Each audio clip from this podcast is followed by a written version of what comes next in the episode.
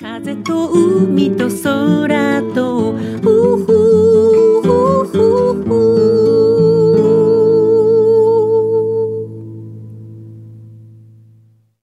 皆さん、おはようございます。エポ、風と海と空との時間がやってまいりました。ヨーロッパにいる友達からも最近いろんなものがすごく値上がりしていると情報が入ってきました。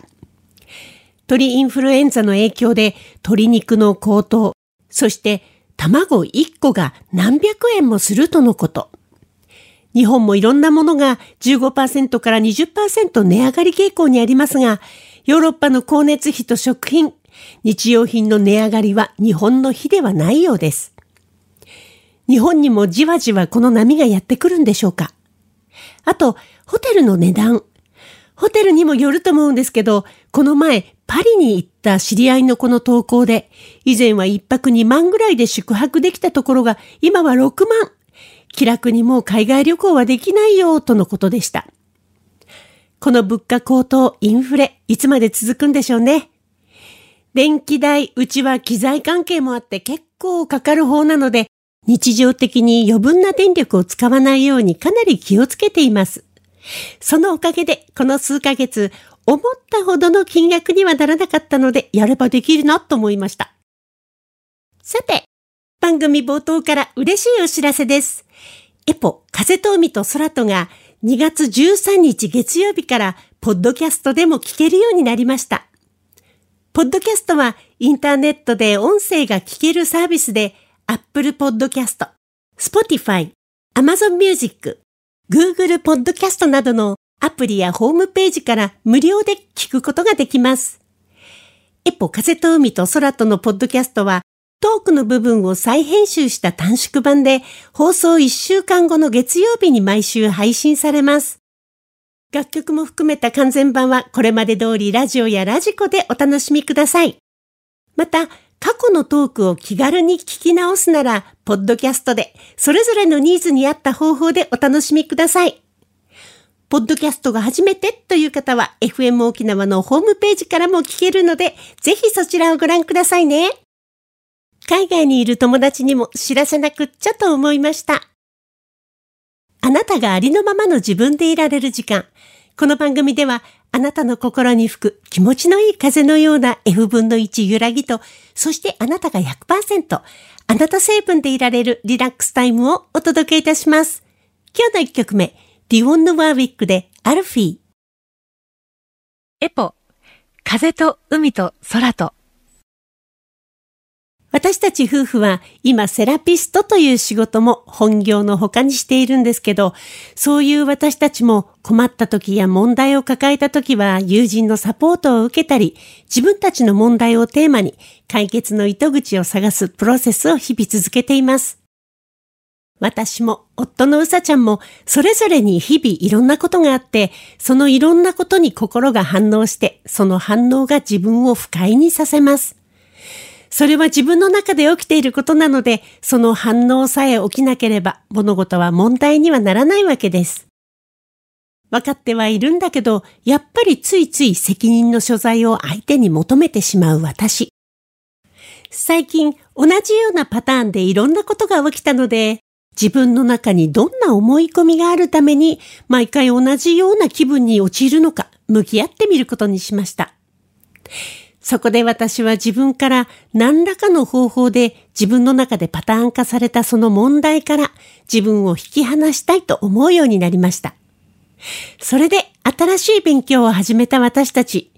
2日間オンラインで16時間のセミナーを受けていました。こういう勉強はマイアミにある BBSH という大学に通っていた頃以来です。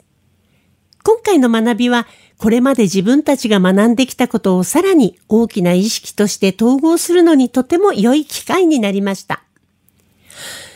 大人になってからの勉強は誰かに強いられるものではないので、勉強が楽しい。もともと興味がすごくあることだからこそ学びたいことが自然に体に入ってきます。授業に申し込みをしてから数週間、送られてきた教材を読みながら自分なりに予習したり、実践したり。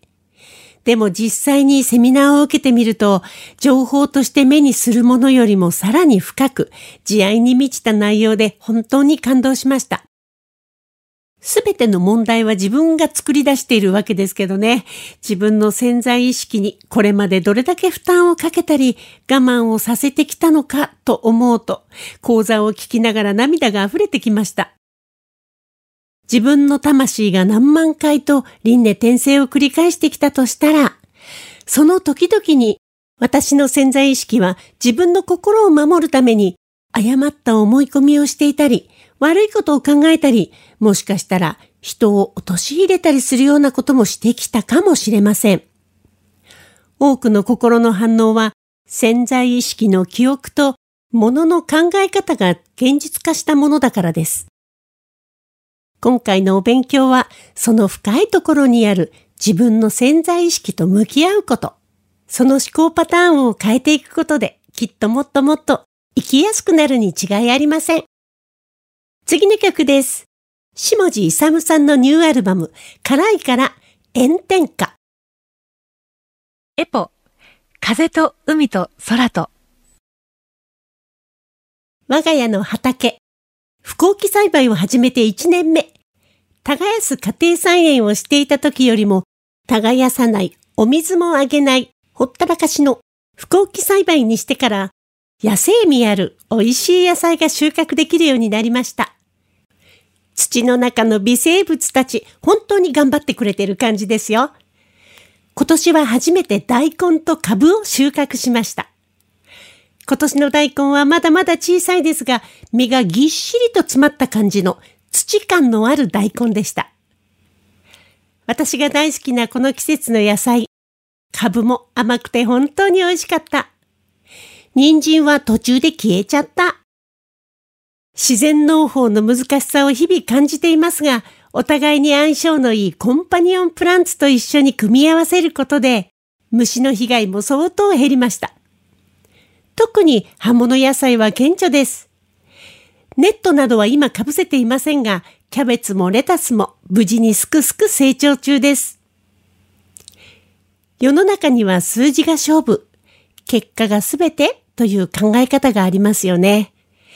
私はこの考え方に20代の頃本当に縛られていて自分を追い詰めていました。何かが違う、何かが違うと思いながら自分の本質と対外的に求められている自分とのズレが大きくなると同時に折り合いがなかなかつかなくてすっかり自分がおかしくなってしまいました。独立してから自分で全てのことをするようになって一番良かったことは音楽で生きてるんだけど、音楽が全てではなくなったこと。そうなることで、私個人の人生はとても広がったし、味わい深いものになりました。空白だらけのスケジュール帳には書き込めない用事や日々の予定がいっぱいです。実際に書き込んだらノートは真っ黒になるでしょうね。沖縄に引っ越してからリリースのペースもずっとゆっくりになりました。日々の緊張感はほとんどないので、毎日の生活を楽しむことや、沖縄にいながらにして、時に東京からみんなに来てもらって、好きな人たちと音を作っていく楽しみ。それが私を豊かにしてくれるし、自分をとても平和な気持ちにしてくれます。もちろん生活がかかってるのでね、お仕事もしなくちゃいけないんだけど、それもいい具合にいろんなことが回っているから本当に不思議です。